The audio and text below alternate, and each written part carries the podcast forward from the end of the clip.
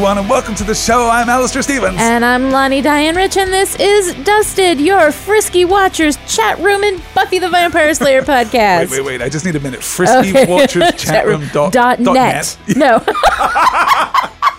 Sometimes there's a joke there. Sometimes we both go for it at once. exactly. I'll let you have that one. All right. this week on the show, we are looking at episode 11 of season 3 of Buffy the Vampire Slayer Gingerbread.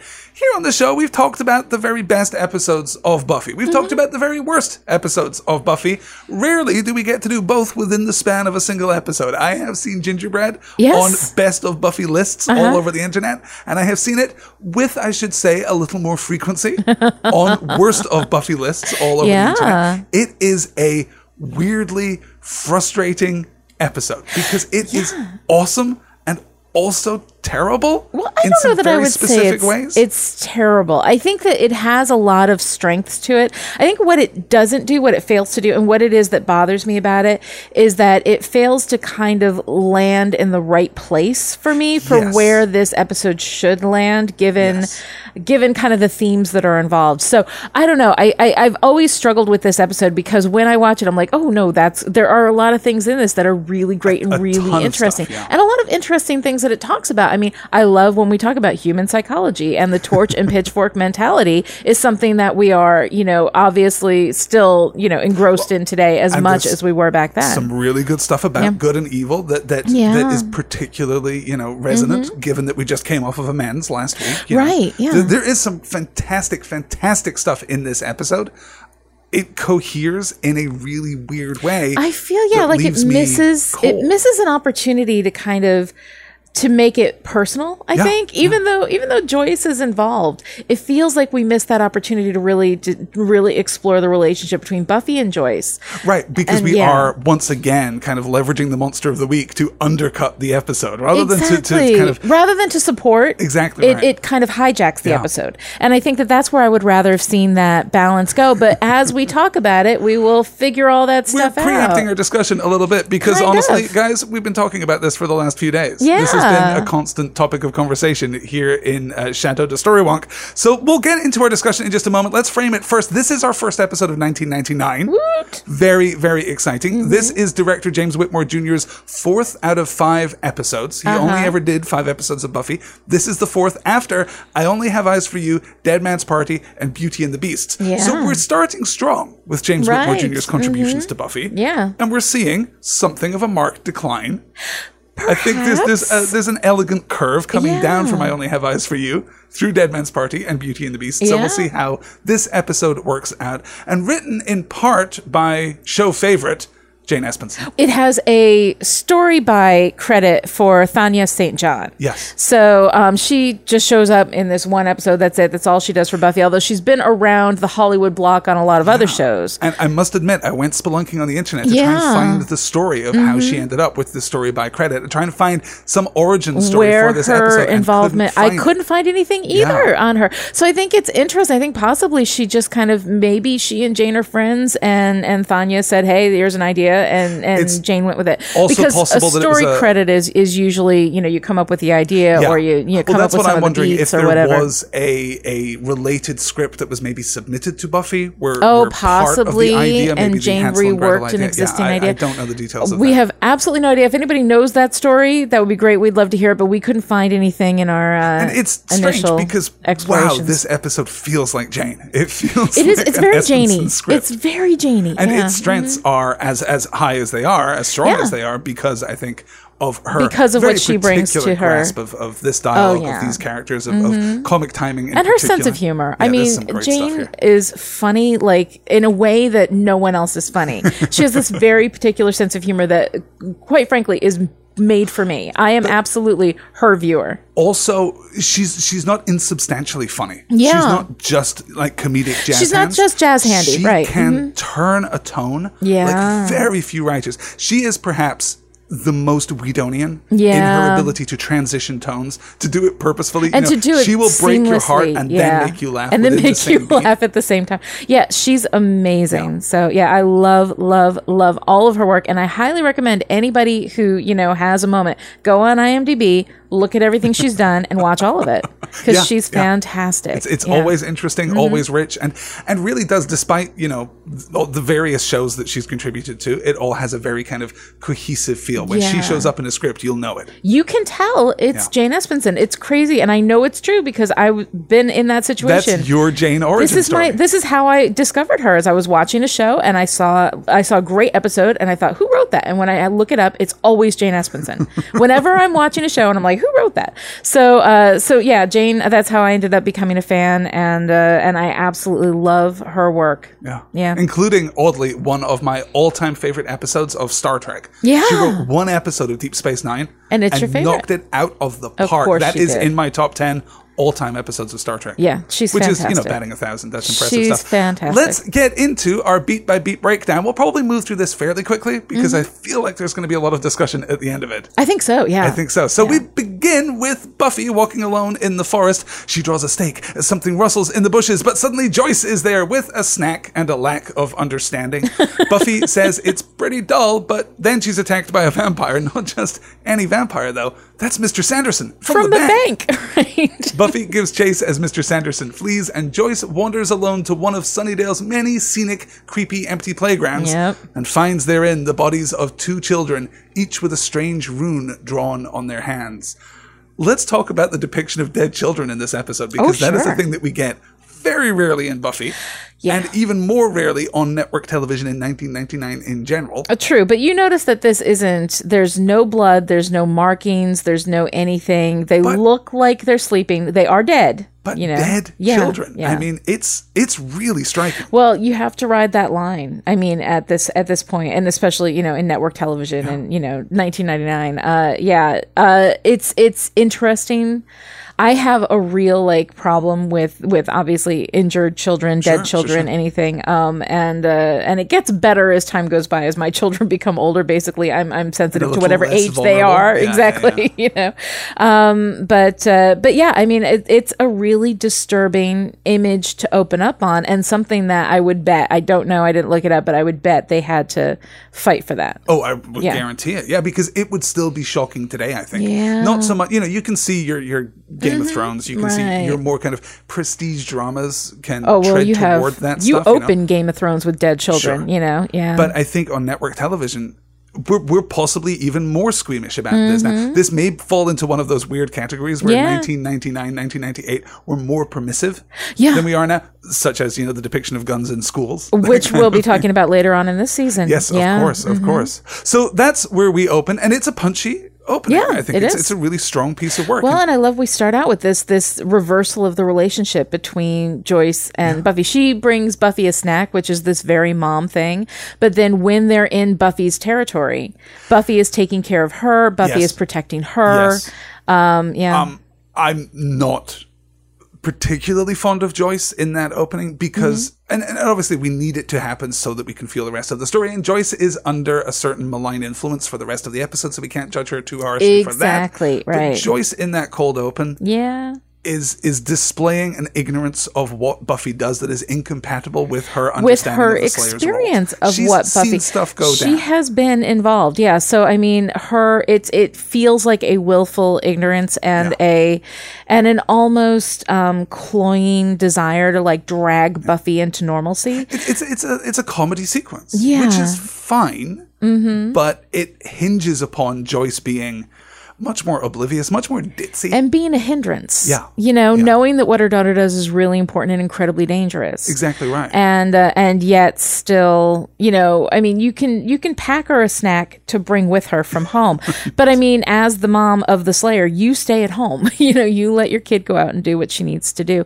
and I, I also feel like one of the things about this episode in particular that I think has always bothered me is that I feel like we just got Joyce back. Like the Joyce that I remember, Yeah. which was ruined in the first two seasons of Buffy, you know, and I hated her. The Joyce that I remember has been reappearing of late, you know? So to finally have Joyce back the way that I remember her, the way that I love her, and then to see her, and granted, she is, again, like you said, you know, she's under a paranormal influence for this episode, but to see her kind of fall back into that kind of willfully horrible place. Yeah, it, you it- know, it's tough because we've been so burned by Joyce in the past. I, I don't feel that you can really lay the blame for that on this episode in particular because they're doing something purposeful and it's fully, you know, and this and episode explained is is under a paranormal influence. Yes, Except Mhm. for this opening, which Right. isn't at all explained, then it does sit uncomfortably with our understanding of Joyce, you know, Yeah. Mm-hmm. up to this point. And that is going to be one of the problems with this episode is that it kind of breaks the frame a little bit. It Yeah. kind of exerts an influence if we are to, you know, buy into this episode, if we are to 100% invest in the canonicity of this episode. Yeah. It kind of exerts an undue pressure on the episodes around it. It changes our understanding of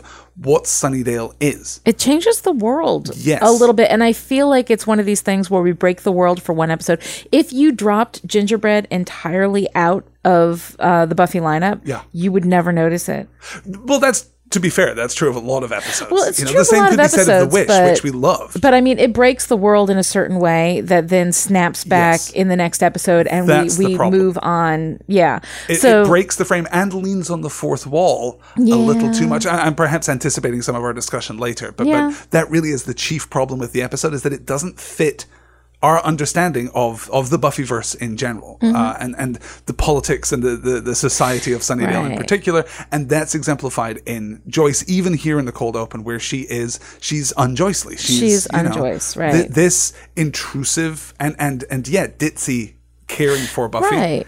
Doesn't sit comfortably. Packing her a snack, making sure she wears a scarf when she goes to slaying, Yeah. all of that stuff would work. from home but fr- it's from no home. reason to Or go and interrupt even- her yeah, on the even job Mm-hmm. Showing up, I I brought you a bag lunch, you Yeah. know, and, and and I'm leaving. As soon as there's a vampire, I'm leaving. This Right. Mm-hmm. is your domain. You do your thing. That's all fine. To wander off, you know, away from Right, while there's vampires about. Also, I think that if it was something that if she came out and said, "Oh, you know, um, Willow called and there's an emergency," or something like that, if there was some kind Give of her a reason emergency, if do it was. Mr. Yeah, Giles yeah. said that you would need this, you know, this kind of thing or whatever, you would need this information, and I came out to tell you uh, because this is obviously pre cell phone. Um, but yeah, I mean, anything like that that would just justify her that it's important enough that she should be there. Yeah, and it Yeah. works in part because Buffy later in the episode does articulate the different, you know, areas of her life. There's, there's a Mm-hmm. School and there's a family and there's a slaying. you know? Right. She has these these different uh, tones that Yes. she maintains, and The maintaining the. Mm-hmm. difference between those spaces is very important for her. Right. I think that we wouldn't think twice about Xander or Willow being here. Xander or Willow fulfilling exactly the same role as Joyce does in this Exactly. Mm-hmm. cold open, but it has to be Joyce for this episode to work. Right. So she's just just forced a little beyond our conventional understanding. a little of outside of who we see Joyce as right now, and and and it, for me, it's all that much more frustrating because I've just started to like Joyce again. You know? In the playground, after the credits, the authorities are doing the thing that they do and letting Joyce just stand right there over the bodies. It's a totally normal and fine thing. Mm-hmm. Buffy goes to comfort her mother, and Joyce asks if she saw the little kids, which is a little off because those children are no more than eight feet from where they are standing.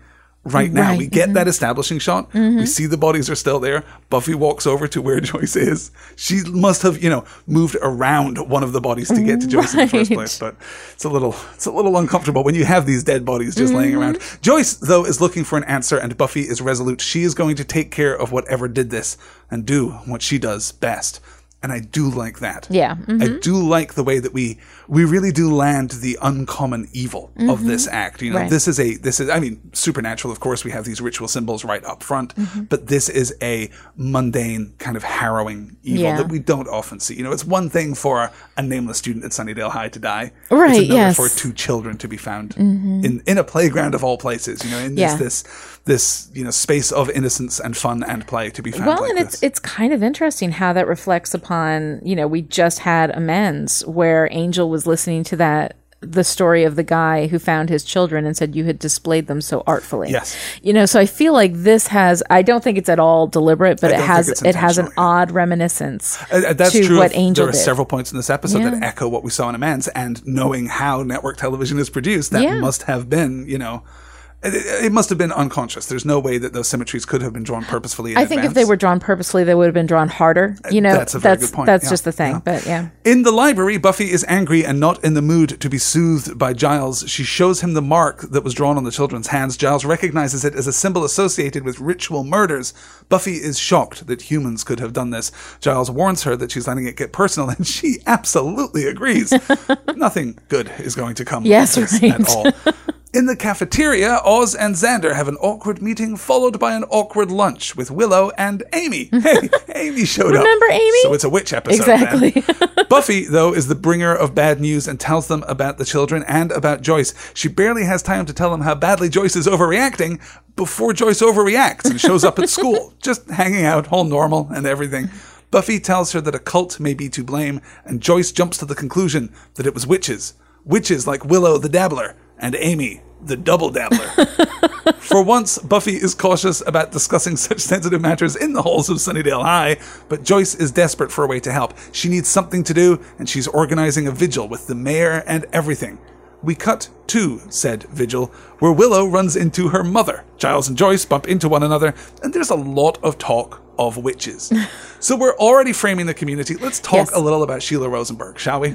Uh, let's because we're never going to get another opportunity. opportunity. Right? Again, you know, we're, we're not above spoiling things that don't happen. Exactly. This is our only interaction with Sheila and this is our only this is our only all. time we've seen this is the only par- parent we're ever going to see for Yes. Willow. Uh, this is the only time we're ever going to interact with them directly. We have her father's name, We have a and sense now of we have a glimpse of her mother. and Exactly, that is it. That's and all we are ever going to get. yeah. Um, how does she work for you in this episode? Uh, in this episode, I don't know. She feels a little caricatured. She is the the classic. I mean, I, Jane Espenson gave her a couple of good lines, and I like that. But there's something about it that feels a little flat to me. I think we see sharply in Sheila something that is actually true of most of the characters in this episode, Mm-hmm. which is that they are being broken for the story. Right. I like parts of what Sheila gets to do. You're right. There Yeah. are some great lines in there. Some Yeah. of it's wonderful. The whole thing with uh, with Mr. Rogers is fantastic. King Friday lording it all over everybody. I love that. of- of exactly Mr. the Rogers patriarchal awesome. values in Mr. Rogers, and I keep thinking, you know, uh, our kids could accuse us of something very similar. Yeah, we, no, we have discussions I like that a with them all deal, the and obviously recognize it. Yeah, absolutely. But the problem is that what she does isn't worth the weight. It's not worth the damage. The good stuff isn't Right. worth the bad stuff. It's not worth the damage that that this version of Willow's mother. Because I, I'm going to be honest here. Mm-hmm. Sheila Rosenberg, sh- this episode's strictly canonical. This is a Buffy episode. It takes Yeah. place and everything. And this is all part of it, yeah. in my head, the events of this episode are quasi canonical at best, and Yeah. I'm not sure in my head that this is what Willow's mother is like. Well, okay, because one of the things that we get from this is that Willow has no relationship with her mother, that her mother pays absolutely no attention to her. We have her mother in this meeting coming up and saying, Oh, Willow, have you cut your hair? Um, and she says, Yes, August. You Yes, know, and, we know from last week's episode Yeah. that it is Christmas time. This Yes. is presumably early January, you know, around the time that the episode aired in real life. Yeah. So, uh, so I mean, the fact that her mother hasn't noticed this about her, but would notice it in this moment, feels a little bit weird. It But also, it also feels implies that they didn't spend, you know, the holidays together. They didn't spend Thanksgiving together. That they have it no implies that her mother doesn't see her or doesn't Yeah. doesn't notice her. But up until this point, I mean, Willow has absolutely no neglected child issues at all. Um, she we've had the thing where they do the round robin where they call each other's parents and say we're staying over here, I'm staying over there. So we've had that like reference that her parents care enough that she has to make a phone call. And Whereas Xander's generally don't, and we know that about Xander's. But Right. Xander has the he has the damage, the personal emotional damage from that. And we don't see any of that in Willow. I can see Willow having highly intellectual parents who possibly work a lot and maybe don't pay a ton of attention to her. But it's not neglect. Yeah. And and what we're seeing here is complete and total neglect. Right, and we're leveraging that for the purposes of the story. Right. Willow feels it's not just that, that Sheila is neglected; it's that Willow feels neglected In this one episode and overlooked. never any ti- any other time. Willow is acting out and actively, purposefully, consciously Right. rebelling in this episode, and never and again. never any other time. and I feel like the, the what this episode does to its frame. Mm-hmm. It's it's damn near just not being an episode of Buffy the Vampire Slayer. Yeah, it feels that's the problem. It is. It's it's breaking the world for the purpose of this one episode. Had we reframed the events of this episode, th- there's really one very simple fix I think that you can do to this episode. Mm-hmm. Yeah. Which is at the end, reset it. Yeah. At the end, give us a, you know, wish like ending. Right. Where we go back to the beginning of the episode and the bodies aren't there and we go on like nothing ever happened. like nothing ever happened, which is okay because Yeah. that's the way the world goes on. But also, like when you have these two situations, you have Willow and her mother, and you have Buffy and her mother. Willow's mother is taking no interest, and Buffy's mother's taking perhaps a little too much interest.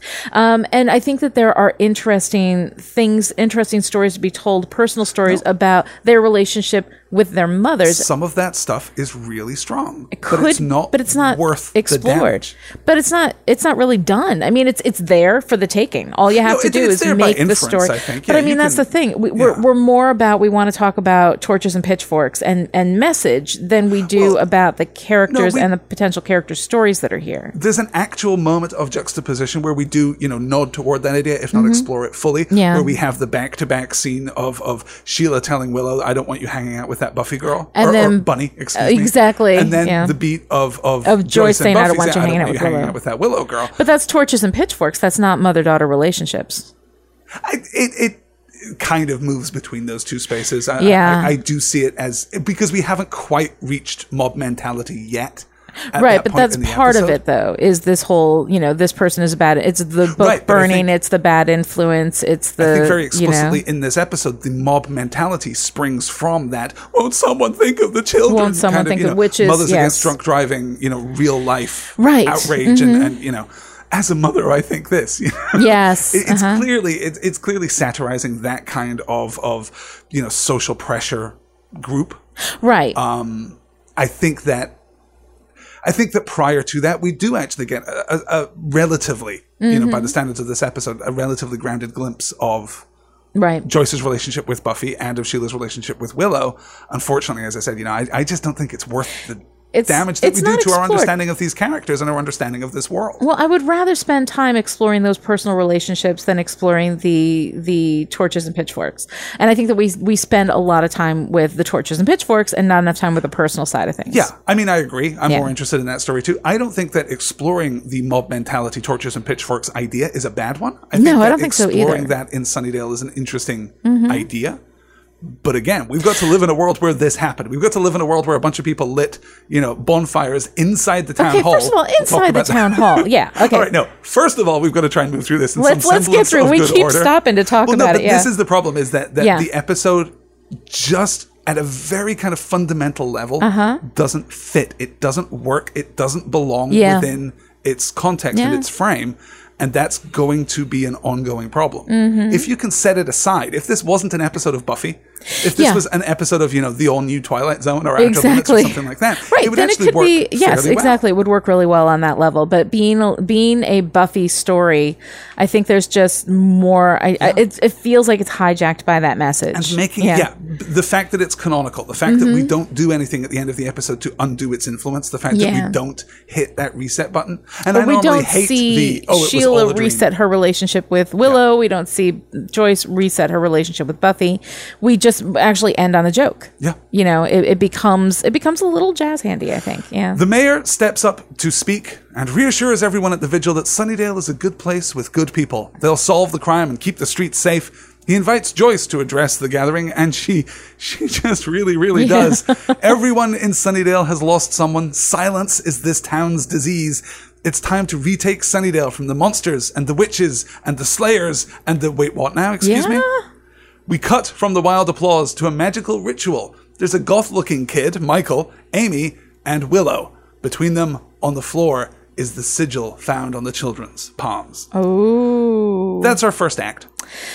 Yes. We've set it up. It's it's fairly good. I mean, it's fairly strong in terms of, you know, if you didn't know at this point that there would be no consequence and that the stuff that was to come would be enormously problematic. That's a punchy first act. It is a punchy first act. I feel like there's a couple of things right here in this last bit. First of all, we have the mayor, who is the big bad, the established big bad for this season. Yeah. Right? Um, we have the mayor here, and he is just a mayor. He is there's no, he and Buffy are in the room in the same room for the first time. There's no sense of Yeah. his evil. There's no sense of uh, his malevolence here. He's just a mayor. I was thinking while watching that scene. I mean, as as happy as I am to see him on screen because he's always excellent. I would rather not have him than have him be in such an inoculated space. Yeah. Yeah. Where he has absolutely no teeth. There's nothing about him that is anything other than mayor in this. And then we cut to this, you know, shot of Willow with the the symbol and the magic and all this kind of stuff. And that is, you know, as we're very quickly going to find out something of a misdirect as well. So, cuz it makes us believe that she and her and her friends are actually responsible for these children, which we know they are not. It's not. It, it is misdirection. Yes. Yeah. Mm-hmm. Yes. For for us, the viewer, it is misdirection. The thing that confuses me is the symbol itself. Yes. That is a symbol that shows up on the children's palms when they are found on, on the bodies. Well, when they are to found dead. indict the witches because it is this benign witch Wiccan symbol. Right. But this is taking place afterward. Mm-hmm. Right. So was Willow already using this symbol? Was this symbol picked out? She was unaware of the symbol being on the kid's palms. Has she, yeah, not right. seen it? She was unaware of it. Yeah. Um, I think. Uh, yeah, I think we can. We can. no, it's a benign Wiccan symbol. Apparently, it's one of these like So things that's everywhere. A coincidence that these kids show up with this symbol on their palms, and then Willow and Amy and Michael conduct this ritual to offer Buffy a protection spell for her birthday. That Right. happens to prominently. that happens use to prominently use the symbol. same symbol. I think that it's less a coincidence and more that like this is like okay, yes, we just happen to walk into a guitar store and there's somebody playing Stairway to Heaven. Like, you know, if you want to you know, it's I think it may be it may be my sense of it was that this symbol is so cliche for for Wicca. Giles didn't recognize it specifically. He said that it seemed like something that's associated Fair with enough. ritual he murders. He didn't. He went straight to ritual right murders, away. not oh, we use that for protection spells exactly. four times a week. you know? Exactly. No, true. True enough. True enough. So I don't know if there's if there's some influence by Mm-hmm. the demon, by the the I don't even we don't have a name for it, but the Hansel Gretel demon. I guess. Right, mm-hmm. I don't know if there's some influence there that's that's I don't know looking ahead and reading a symbol, or if Willow and Amy and Michael were already using this symbol in a, in a and it was aware. Yeah. Yeah, something like that. I mean, it is it is a bit of a coincidence. It yeah. really is. It mm-hmm. really is.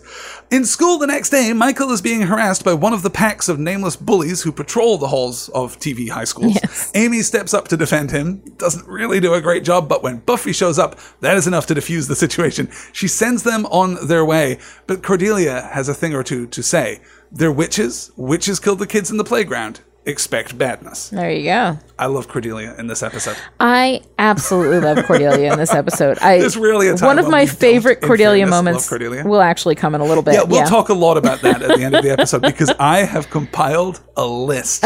Get to that in due course. Giles's research, meanwhile, has paid off. He's suspecting European Wiccan covens. He dispatches Buffy to find Willow, but she instead runs into Xander in the student lounge. He has complaints about the way everyone is treating him in the wake of his illicit liaison with Willow. And by the way, let us add to our growing list of, of evidence Yes. contained in a file called Xander is attracted to Oz question mark. Let us add to that file. He speaks volumes with his eyes. Well, okay, attracted or just speaking the truth. You look at Seth I mean, Green. a little of both. He does speak volumes. A little of both, but we Yes, he have this idea, this this piece of headcanon. Yes. That Xander only goes to gay panic when he's Right. actually when he's legitimately actually attracted to legitimately attracted to Which would explain sure. why he didn't go to gay panic when he was hanging out in the locker room back in Go Fish. Right. But he does with increasing frequency with Oz. Yes, he does. I think Xander's a little hot for Oz. Uh, I, well, for who that, at could blame him? who He's a human could blame him? person, right? It's good. What do you make of Xander's, I don't know, persecution complex here? Okay, I find it. Well, first of all, none of the kids, none of the teens seem to be affected by this whole, you know, moo the the mob mentality thing. Well, they I s- disagree. The, the bullies are picking on Michael. Is that well, I think the bullies have always been picking on Michael, well? Okay, but they're they're and clearly the bully, and we've it. seen bullies picking on people in high school. I mean, that's kind of fairly standard, right, but, the bullies Buffy- themselves are talking Buffy about isn't affected by it. Willow isn't affected by it. True. Xander isn't affected by it. Oz is Cordelia. None of them are are fundamentally changed in their perspective by the mob mentality. That's fair. So we don't have that among the kids, but we do see that Z- that Xander has this persecution that he has a paranoia about and everybody else seems to be well over you know the thing with him and willow but xander is is keeping that going so Yeah. is that a thematic thing is that a we're breaking xander for the joke thing It's a comedy thing. It's a comedy I, thing I don't it's a joke breaking thing right him. I don't think we're. It, it, it doesn't go. he's just still paranoid he yeah. hasn't he's the only one who hasn't let it all go well and cordelia because she's still pissed off Yeah, it, well, yeah, he's carrying. You know, He's the still of carrying it around. Willow and Oz have kind of you Yeah. know, reunited. They're, they're Willow and Oz have moved on, and Oz is being just the coolest, just the Yeah, sweetest. he's not he's not in any way being you know um, mean or or resentful towards Xander. Yeah, I, it, it doesn't break Xander's character for me. It's perhaps a little Yeah. bumpily inconsistent considering what we saw last week, what we'll see next week. Well, is it supposed to sit thematically that paranoia? Is it supposed to th- sit thematically alongside I the? think it gives us access It's just to a, a, couple joke of jokes. space. We get this space. Yeah. We get the, the jokes about the playboy in his locker. right. Um, which actually, for me, comes closer to breaking Xander's character because he knows damn fine that Willow has magical components in her locker, and he knows which of those two things is more serious. and which they're which people care about right Yeah, now. exactly. Exactly. Yeah, and he would be worried about Willow at that point. Right. So this Mhm. doesn't bother me too much, and of course, it, it's delivered with a with a fair amount of charm. It's it's Well, because it's Nicholas Brendon. Yeah. I mean, everything. You give him anything and he will deliver it with an incredible amount of charm. But yeah, I don't, it doesn't feel.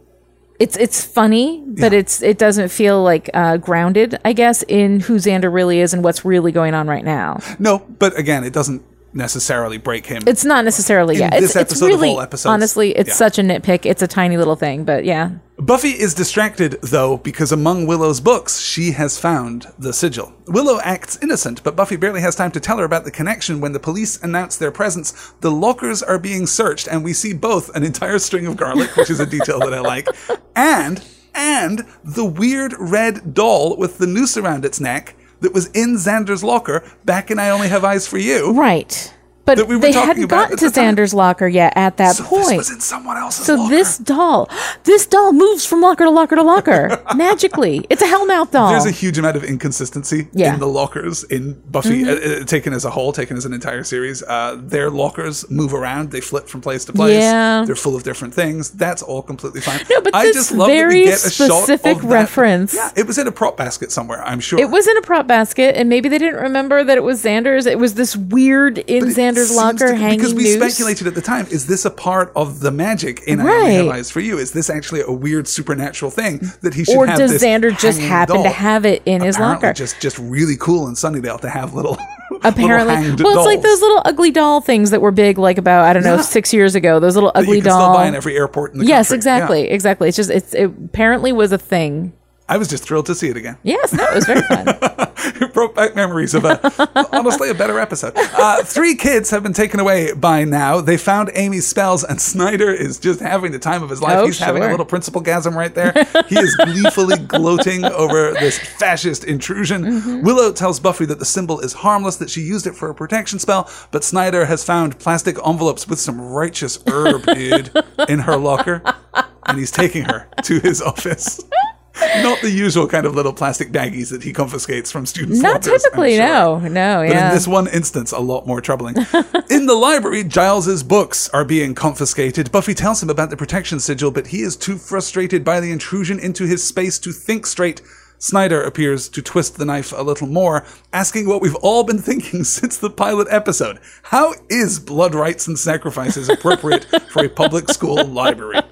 It's a fair question, but it's one Yeah, of those questions that you can't ask. Yeah. When we talk about the show, this episode, Mm-hmm. leaning on the fourth wall, when we talk about this episode breaking its frame, Right. this is it. Mm-hmm. He's, he's absolutely right. But it's not a question you can ask within the story because it's one of those details that you just have to accept. right, right, right. This Because is one of these things that we accept. week. Right, Yeah, exactly. next week, we have to have a world in which Giles has a fully stocked library again, containing blood rites and rituals. Yes. We need to have that. So you can't point at it and laugh yeah. And then move on like nothing. And then move on like to a world broken. in which we don't talk about that anymore. Yeah. mhm. All of this, we learn, is being orchestrated under the influence of a powerful new public policy group in Sunnydale. Moo. Mothers opposed to the occult.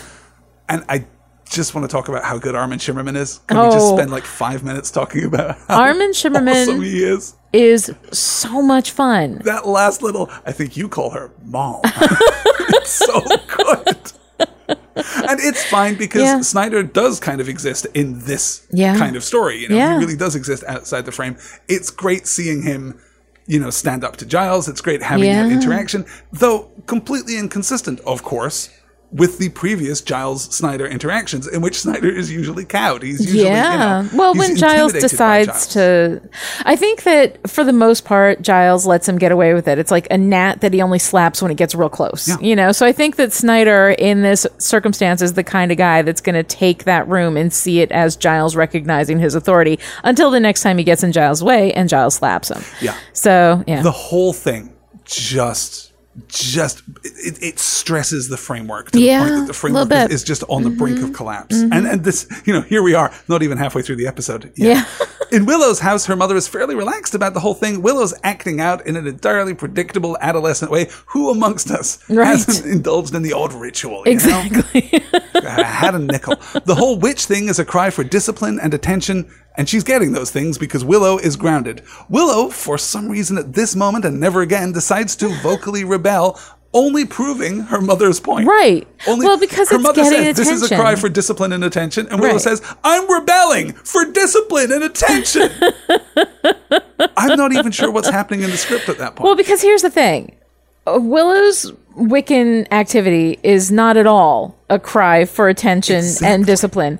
And then, as soon as her mother says that, she decides to do exactly that and escalate it and say, "Oh, I call thee Satan," and all this when it has absolutely nothing to do with satanic No, which is also wildly out of character for Willow because she knows that there are actual dark forces out there. Right. And we know that she's intimidated by them. She's aware of and intimidated by them, absolutely. And she wouldn't do that casually. And on top of which, she has never displayed any of the the damage of a neglected child. She has never I mean, she definitely seems like the kind of kid that is, you know, raised by people who give her a lot of responsibility and independence right off from a young age. And and that's fine. I mean, this, Right. you know, a very That intellectual of- of family. distant academics. Yeah. I kind of buy. And I always kind of vaguely had it in my head that maybe her father was a rabbi, you know, that Yeah. Uh-huh. you know, that there's, there's something of that kind of, of, I don't know, a, a certain freeform spirit of inquiry. Right. Mm-hmm. Associated with, with Willow's home life.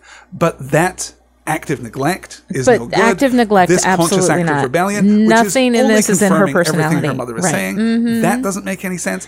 Maybe, maybe you can twist it to say that Willow is actually falling under the same malign influence in Sunnydale Right. Mm-hmm. as her mother is. Maybe we actually are, you know, polarizing these communities. Maybe she, under whatever influence Mm-hmm. Hansel and Gretel have, and let's be clear, it's not textual. Yeah. It's not evident, it's not explicit that Hansel and Gretel have any influence over anyone but Joyce. Right. Joyce is the only person who is Who we've you know, seen actively changed and, and by actively manipulated by Right, mm-hmm. this spirit. There doesn't seem to be any kind of general magical component here, Right. except there has to be because otherwise this makes no sense at all. Right, mm-hmm. You have to allow for you know a, a- certain spirit of of yes, Well, because they get very much like the the women uh, that Xander put the love spell on. After a certain point, Yeah. they get into that mob and they become completely unlike themselves. So there has to be a general magic. So Mm-hmm. Yeah. if there is a general magic, perhaps it is affecting everyone. Yes. Perhaps it is actually affecting the bullies in the school. Perhaps it's even affecting Buffy. You know, we skipped over it earlier, but Buffy right. has that line. Can you find Giles. the loophole to kill the people? Yeah. Yes, exactly. And in that moment, I had the question: Is Buffy being affected by this? But for the rest of the episode, she's not. See, I don't think that Buffy. I, the degree to which Buffy is being affected by the spell, if there is a spell, I have no idea. Mm-hmm. Yeah. I don't think that Buffy in that moment is being affected by anything. I think she finds the the, the sight of two children harrowing, Which anybody course, would. And also that But I if don't humans think she's do sincere this. in her desire to kill. I think she's just venting. Yeah, I think Yeah, she's just venting at that point. But I mean, the thing is, is that she knows when it's a human crime, then you let the police handle it. But the police can't handle the demons and the supernatural stuff, so that's where she steps in, Though and she knows that line. Giles reacts to what she says. Mm-hmm. He seems to be taking her seriously. yes, Yeah, this episode's kind of a hot mess.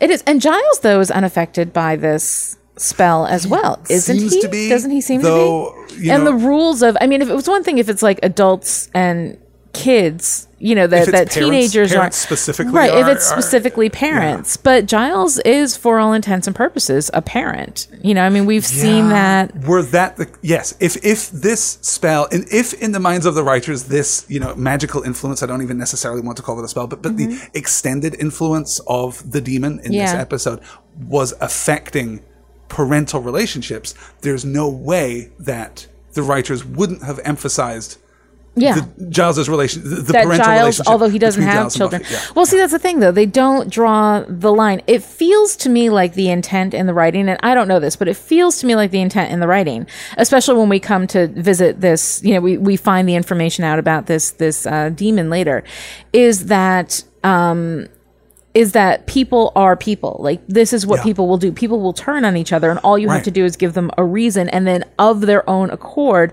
they're going to get caught up in this mob mentality. And that's a better story Mm-hmm. in as much as I, I like this story better if instead of a generalized magical effect, it really is just Joyce. It's just Joyce. Well, Joyce is the only one who sees she's the making it kids. happen. But if that's the case, Yeah.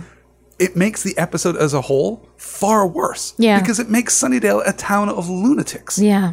And that is even less consistent with what we know of this town.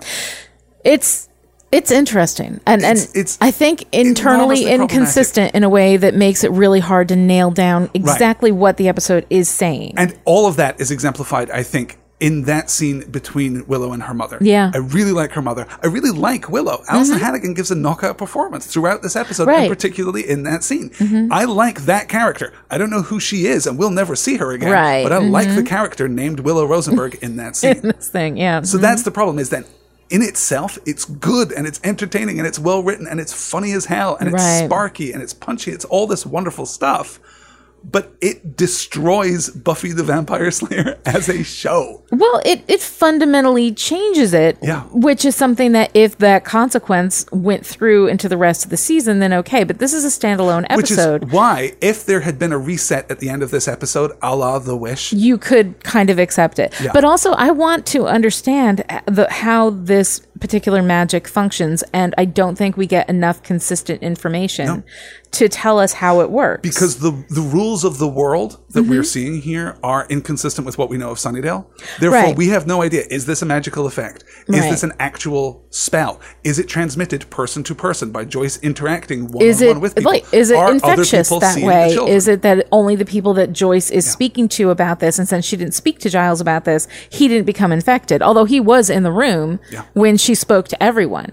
So I don't know, uh, but Joyce is the only one, as far as I remember, who can see the little kids. She's the only except one who we Giles see- see at the the, end, right? Yes. Because Giles sees them and sees Well, the he's demon. casting the spell, yeah. He's casting the spell. So Well, although, yeah, no, you're right. He sees them before he casts the spell, so perhaps, perhaps everyone, or perhaps all the adults in Sunnydale. this is the thing we don't have a clear line of evidence telling us exactly how this works and i think that makes it kind of hard to follow and it sits uncomfortably along some of the other lines of conflict. Snyder isn't just Mm-hmm. Right. you know, following along in Joyce's footsteps. He's not just uh, hunting witches. Yeah. he's also taking this opportunity to fight against Giles. You know, yeah He- well which is something that uh, that snyder would do Of course. this is So in no way out of character for him personality, yeah. i mean but he's Is also not caught up in the the influence of well this stuff. and the mayor is so benign in this episode um it's a, it's a shame. It's a waste of Harry Groener too. but there are moments. There are moments of just brilliance.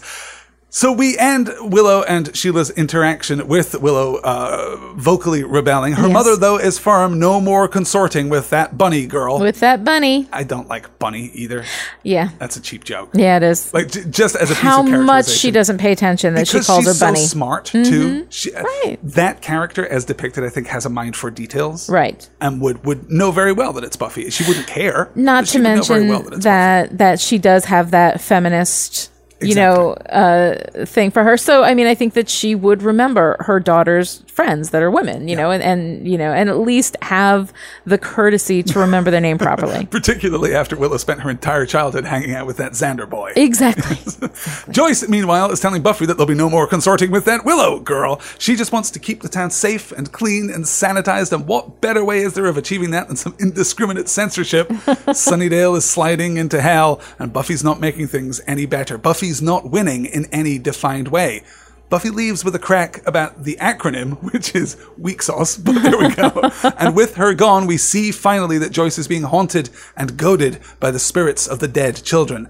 The bad people are out there, and they have to pay. So we know at this point that Joyce is definitely under a paranormal influence, which Yeah, and I makes must it, admit- you know, Watching this episode for the first time, I remember being wildly relieved that that was the case. because with Joyce, you never know. Well, you know, yeah, Joyce could yeah. slide back into her old habits. You know, We're also hitting very hard this idea of, of the mother's action group, the Yeah. want someone think of the children, you know, action group. Um, the satire there is a little, it's a little broad. yeah. It, it doesn't really connect the, the, the specifics that would make Mm-hmm. that would make the, the, the satire at least work and function and be, be tight because we're not just satirizing that kind of community, Right. That kind of action group. We're broadly satirizing God, fascism, book burning, you know Well, and also like the mothers against at whatever you know group. that That in me so itself isn't the the mob mentality that we get that humans have in. I mean, that's actually kind of.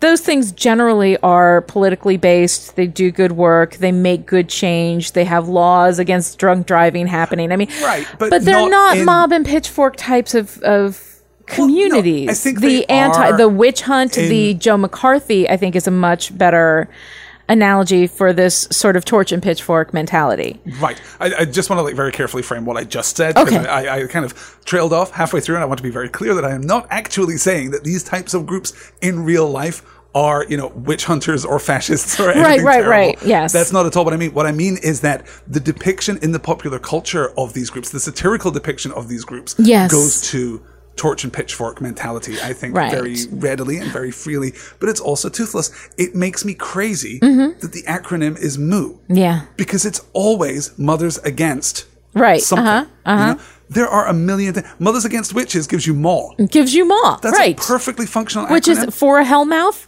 completely appropriate. to that. I wonder if that's standards and practices. I wonder if there was a lawyer somewhere in the saying that you can't say mothers who said you against because mothers mothers, against against, drunk driving. actionable. Yeah. well, also I just I just find that I find that analogy to be a little bit weak. That we get this, we do have the the bland, and I also love the fact that you know in the end we get these children that nobody knows who their parents are, nobody knows what their names are. That, That we just won't we think of the children. good. You know, people use children a lot for political hay. I would have rather have seen like uh, you know, and I guess because we had to have Joyce, because we wanted it to have that personal element. But this is the kind of thing. This is a Joe McCarthy kind 'cause of political thing. satire. I would rather see the mayor working with this and and doing Well, no, something. I, I think that would have been pol- that for would have been political a too heavy to carry, considering the mayor has another storyline that's Yeah, running, you know, yeah. uh, No, he's got other stuff going on, but yeah. but. I think Snyder, Snyder Yeah, would have been a Snyder great would have been great to, to as the- as but we wanted yeah. it to be the mothers. We wanted that satirical element. I, I'm happy just kind of, of and I of- feel like that just goes off the track a little bit. Yeah. I'm happy just painting it with, with a broad brush and saying, yeah, satire doesn't work. it It's doesn't not connect, working. Mm-hmm. It doesn't land, and it's not in any way kind of functional within the framework of the Right. episode. Mm-hmm. But this is the problem with this story, right? This is the problem with this episode, with this script. Mm-hmm. We move from that scene. We have the reveal with with the children. I have Yes. to say, really solid. Excellent Yes, piece of I like that too. We move from that to one of my favorite interactions between Angel and Buffy ever oh, ever. absolutely. This scene Yeah. Mm-hmm. in the playground where the flowers are laid, Buffy is just distraught. Angel Yeah. shows up, they embrace. This is a new phenomenon. This Yes. Mm-hmm. is something new, even in Sunnydale. Buffy is preoccupied with Joyce's opinion on the role of Slayer. Is she helping? Is there any chance of winning? Yeah. And we have this fantastic discussion that is absolutely compatible with where we left these characters at the end of Amends. and actually i think sets up a great deal for how they look at what they do the philosophical look uh, for especially for the character of angel Yes. why he fights Yes, Angel in particular is going Mm-hmm. to explore this question much more fully and much why you carefully. fight this losing battle In for his- your in- entire this life is in the Angel yeah and this is a this is I, I think a really interesting philosophical thing is that no we're not going to win we're never going to win but This we the fight because there are things worth fighting for Mm-hmm. That Angel made, or Yes. Angel that was at least you know wrapped around Angel at the end of Amends, and I love this it. is It's the heart of who scene. angel is It's absolutely so connected. yeah It's so resonant. It's so thematically rich. It speaks to the very core of what Buffy is about. Exactly, and of course, opens up a brilliant dramatic irony because we just watched the wish. Yeah. We know exactly what would have happened if Exactly. Buffy hadn't been around. Exactly. You know, the work that she's doing is cosmically important, mm-hmm. but she's never going but she to get can't the see it because there's it. always more demons. There are always more more dangerous things. Yeah. I genuinely, unabashedly love that moment. If if this episode was just that moment, Yeah. we would be talking top three of all time. Absolutely. It's so strong. Mm-hmm. In the library, meanwhile, Giles is wresting some information from the dread machine. Oh, I love And this. Oz and Xander have found his books locked up safe and sound in City Hall. Buffy appears, though, with important questions.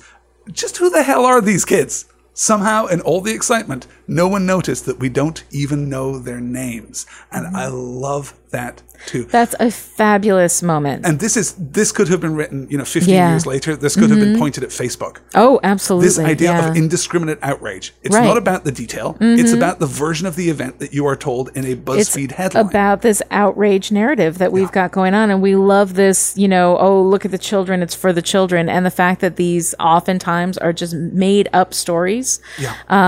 yeah it's it's a real interesting it's a it's, i think there's there's an interesting and very real psychological phenomenon behind what this episode is talking about but, I feel like we we miss it because we tangle uh, we tangle it up with the outraged mother social Right. group. We tangle it up with fascism and book burning. We tangle Yes. it up with the Salem witch trials and all of these other things.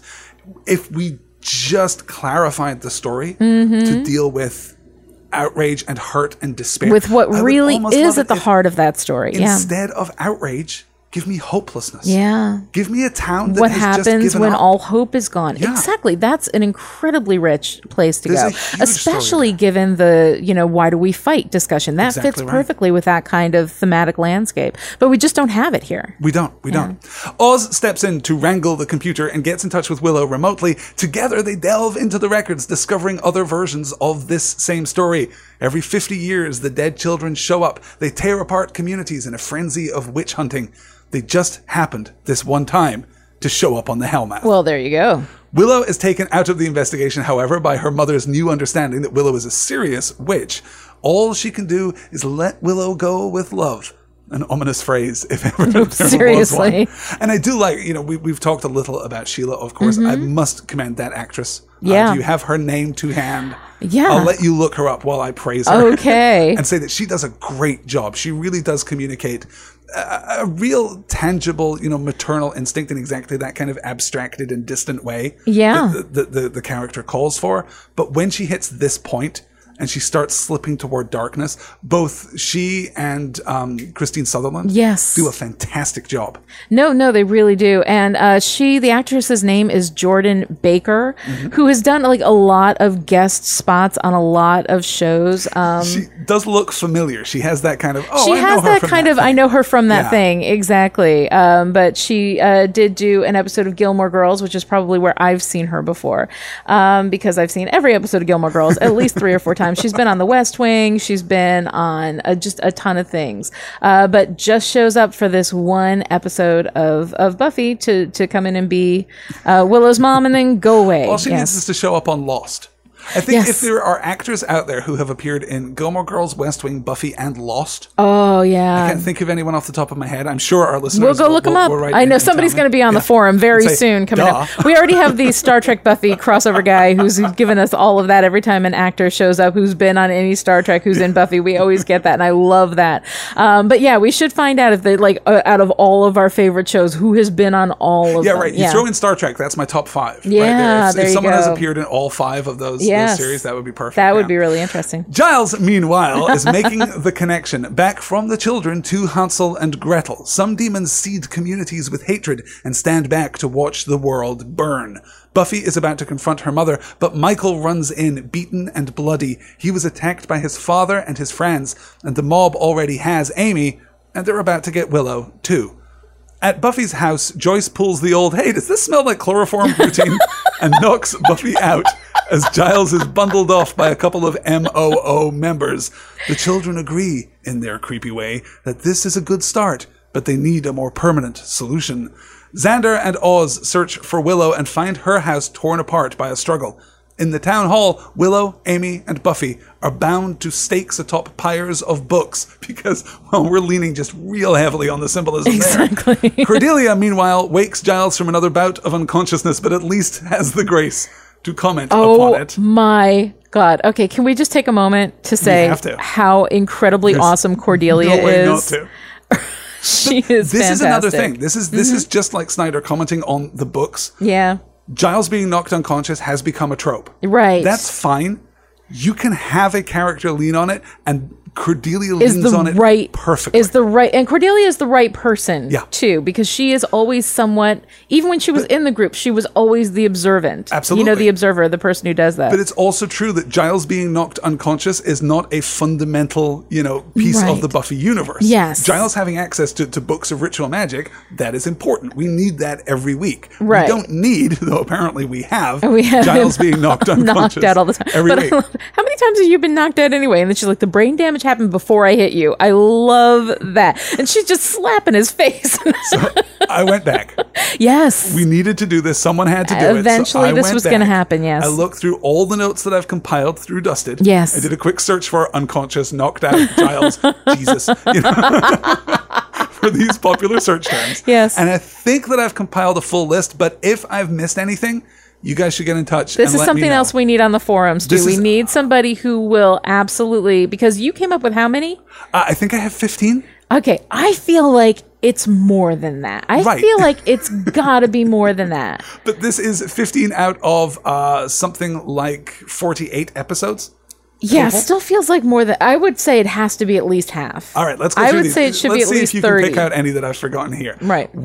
Mm-hmm. He's knocked out. Never kill a boy, he's knocked out, which is the first time that I noticed him being knocked out. He's knocked out in Witch by Amy's mother. Yes. But it happens so fast that it's not a major plot point. Right. The first time he's taken out of the final confrontation Yes. Mm-hmm. in like a very purposeful way is Never Kill a Boy on the first date. He's knocked out in the pack by the Mm-hmm. zookeeper. He's knocked out in Out of Mind, Out of Sight. That's he's knocked out that time by the gas in the basement so that Angel can Yes, yes, rescue him. yes. Mhm. He's knocked out in Prophecy Girl, of course. Mm-hmm. He's knocked out in When She Was Bad, in Passion, in Becoming, in Beauty and the Beast. That's the one where he shot Yep. with the trank gun. Mm-hmm. He's knocked out in Homecoming. He's knocked out in Revelations. He's knocked out in the alternate universe in Wish. In Wish, by the door counts. of the armored Right, car. uh-huh. And now here he is being knocked out in Gingerbread. Okay, I still feel like there's more.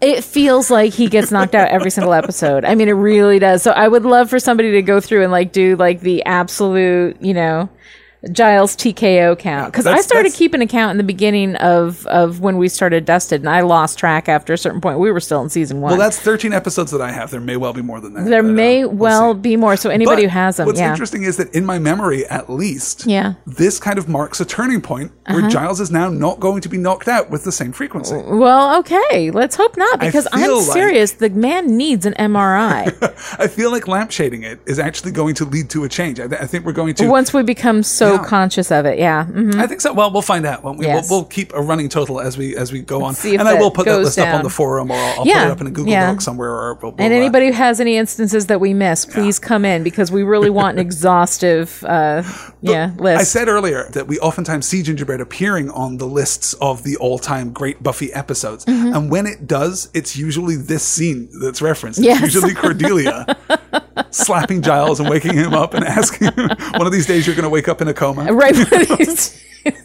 it is a great scene. Anytime you can put Charisma Carpenter and Anthony Head in a room together, I am going to be gratified. Absolutely. No, it's wonderful. And I miss together. her. One of the things, uh, th- the saddest part of the whole Xander Willow fallout is that Cordelia is just not part of the Scoobies She's anymore. always going to be around. She's, She's- always going to orbit She them. Yeah. runs around a little bit, but she is nowhere near as much as we need. We need more Cordelia. At the town hall, Xander and Oz try to fit in with the mob lunatics, but they're, they're not good at it, you guys. They're not good at it. The moms are ready to burn the evil right out of their daughters, and Amy, too, who's had enough. It's spellcasting time.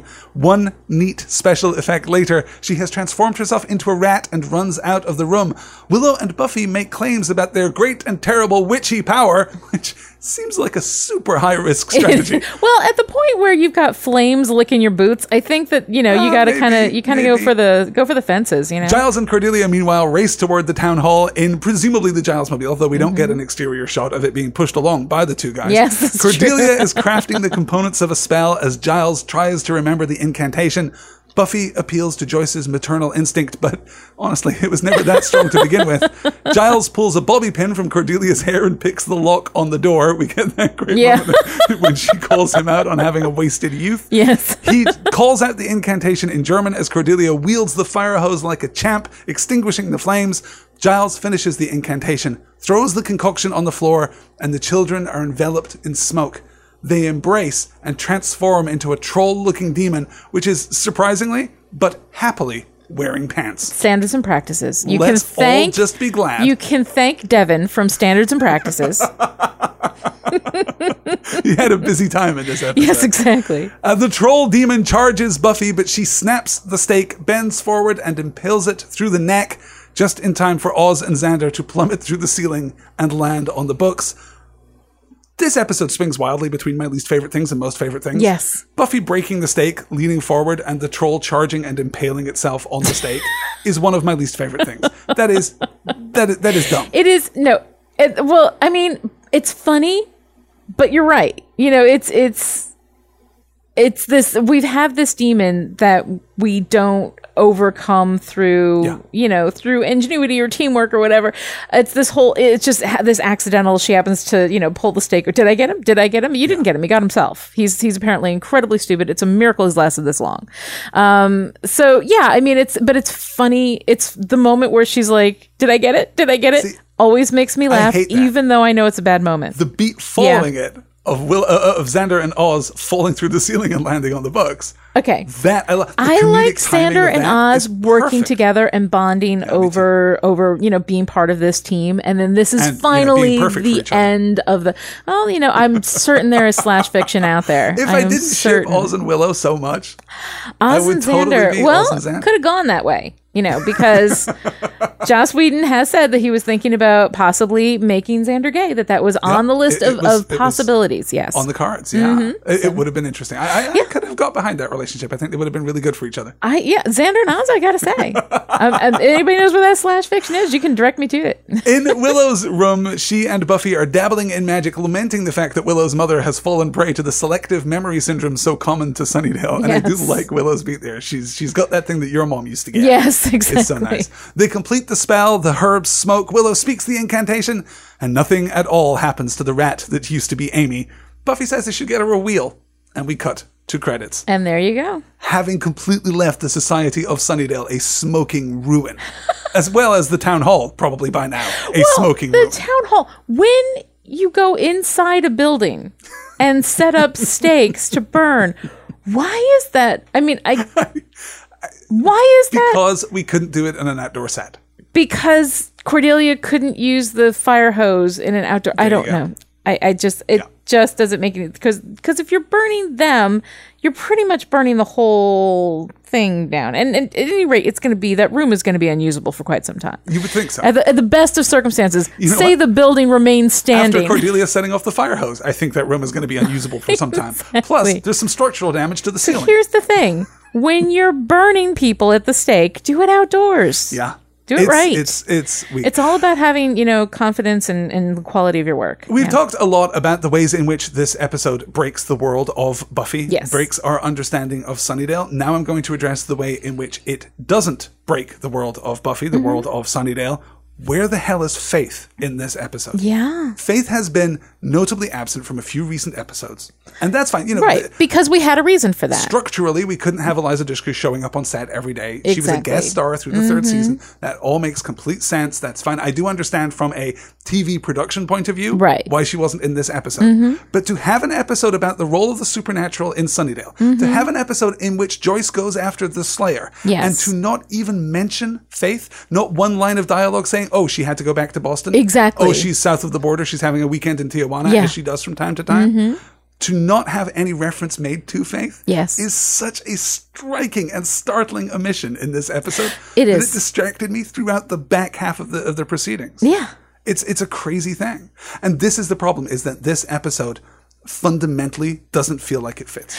It it doesn't. It feels like it's an odd piece in a puzzle that is not part of the puzzle that you're actually putting together. You know, it just doesn't feel like it works. So let's set all of that aside, Mm-hmm. I guess, and talk a little about what is great and crunchy and thematically Yes. interesting within this episode. Let's talk about how much good the Slayer does. We know from the Wishverse Mm-hmm. that the Slayer has done a great deal of good for Sunnydale specifically. Yeah. But also in general. I think there's a sense in in the Wish that Mm-hmm. not only is Sunnydale a much darker place, but that the world itself is darker. Right. You know, Buffy has failed to prevent the rising of the Master. You know, even though Mm-hmm. she's doing good work, she's being the Slayer in Cleveland. Right. She's not quite, you know, doing as much good. But as she's she not where could. she's supposed to be. You know? And of course, Angel hasn't been doing good either Mm-hmm. Right. because he was captured during the Master's Rising. Exactly. Mm-hmm. He's also been taken out of the game. So we know, though Buffy never will, exactly Mm-hmm. how much good she's doing. What do we think of this existentialist position? That it is the choice to fight that defines the man. Rather than the amount of good that you do. Mm-hmm. the amount of wind that you get, right? Yeah, because it's not even, you know, we, we talked a little last time about, you know, Oz the Kantian, that he's very Mm-hmm. Yes. concerned about why you would do something, that, that Right. an action has to occur for the right reasons in order to be moral. Mm-hmm. Whereas Giles is much more pragmatic, and Buffy too swings toward pragmatism. You know, it, it's important to do the thing that needs to be done, Yes. Mm-hmm. regardless of the reason behind it. Angel has this existentialist view, which says that it's the making of the choice Yeah. that makes you a good person, or that defines who you are. the chance for The- redemption. Yeah, and the reasons why you do the things that you do. And I think that overall, I feel like even though Buffy the character may be a little bit more pragmatic, a little bit more Mm-hmm. utilitarian, that Buffy the show, in and of itself, is about that idealism. It is about you make the choices you make. The outcome of the choices is not as important as the choice itself. It's not the outcome doesn't define who you are. It's the reason you make the choice Yes. to do the thing you do that defines who you are. Well, I, I don't want to, to say broadly that that's true. I think that we will engage with all of those ideas. Mm-hmm. Yeah. I think that, yes, if you distill the thesis of Buffy down, Mm-hmm. that's the one that you're left with.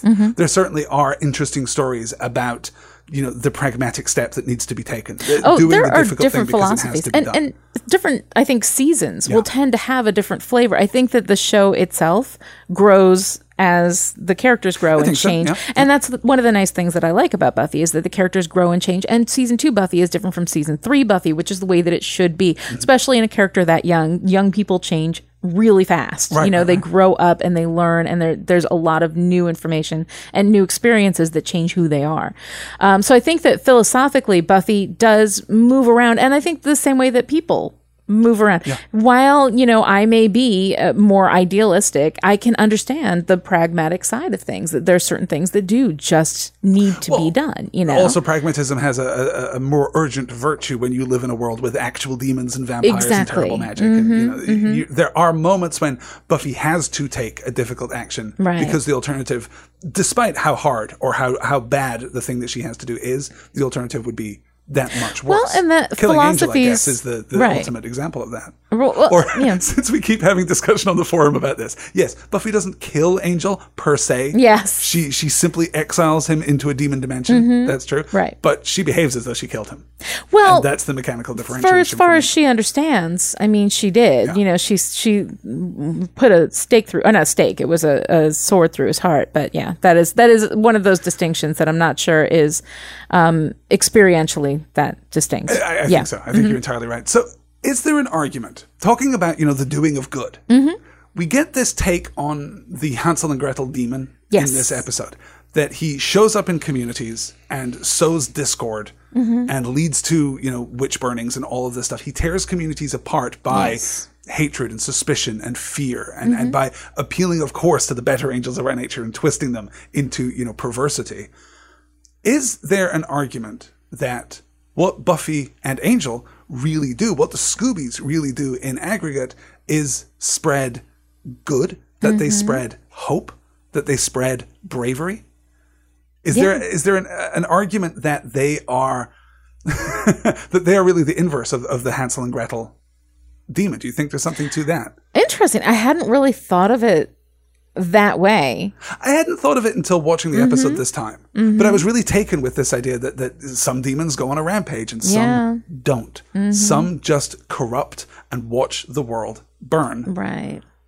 I feel as though one of the things that we see, and, and, and this is perhaps, you know, a reflection of my desire that this episode had, rather than anger and outrage, actually Yes. been about hopelessness. You know? Oh, I think that would have been a much more interesting place. Um, I think there's maybe an argument that one of the things that Buffy does, one of the things that the Slayer does, Mm-hmm. is inspire. And this is particularly true of Buffy, of course, because Buffy is the first Slayer who wasn't alone. Right. She's the first Slayer with community. We know that from Spike. We know that even from Giles. know? Yes. Mm-hmm. She's the first Slayer who is surrounded by friends and companions and, you know, warriors of truth and justice and virtue. Mm-hmm. And she really does make the people around her better. well, yeah, which And we see. Angel by- too, yeah. Mm-hmm. I think. You think there's an argument there?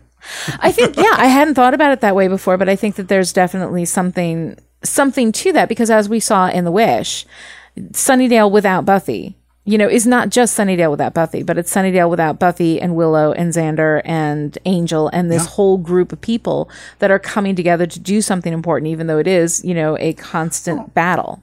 And I think that, you know, maybe the poster child for that idea is Cordelia. Mm-hmm. Right. Because Cordelia has no dog in the fight. Yeah. If anything, I mean, perhaps she wouldn't go through with it, but I can imagine that there would be a little whisper in, in Cordelia's ear. It wouldn't be that bad if Buffy got burned at a stake. Right. given all that we've gone through. But she steps up. She fights Yeah. Mm-hmm. alongside Giles and she saves the day for no reason other than, you know, her sense of what is right and just. right. Well, That's- yeah, and that her her mother took away her Right. Okay. Yes.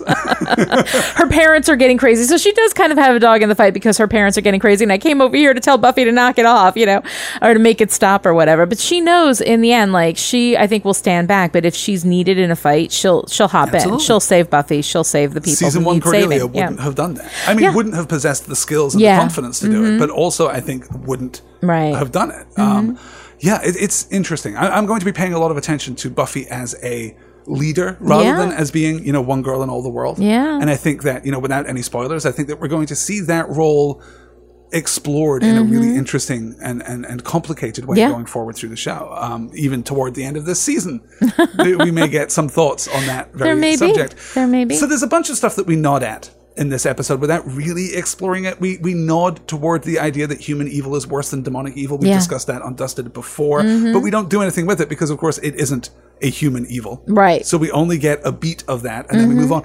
Even within the frame of the story as we're supposed to take it through the first act, we don't get a beat of that because. Yeah.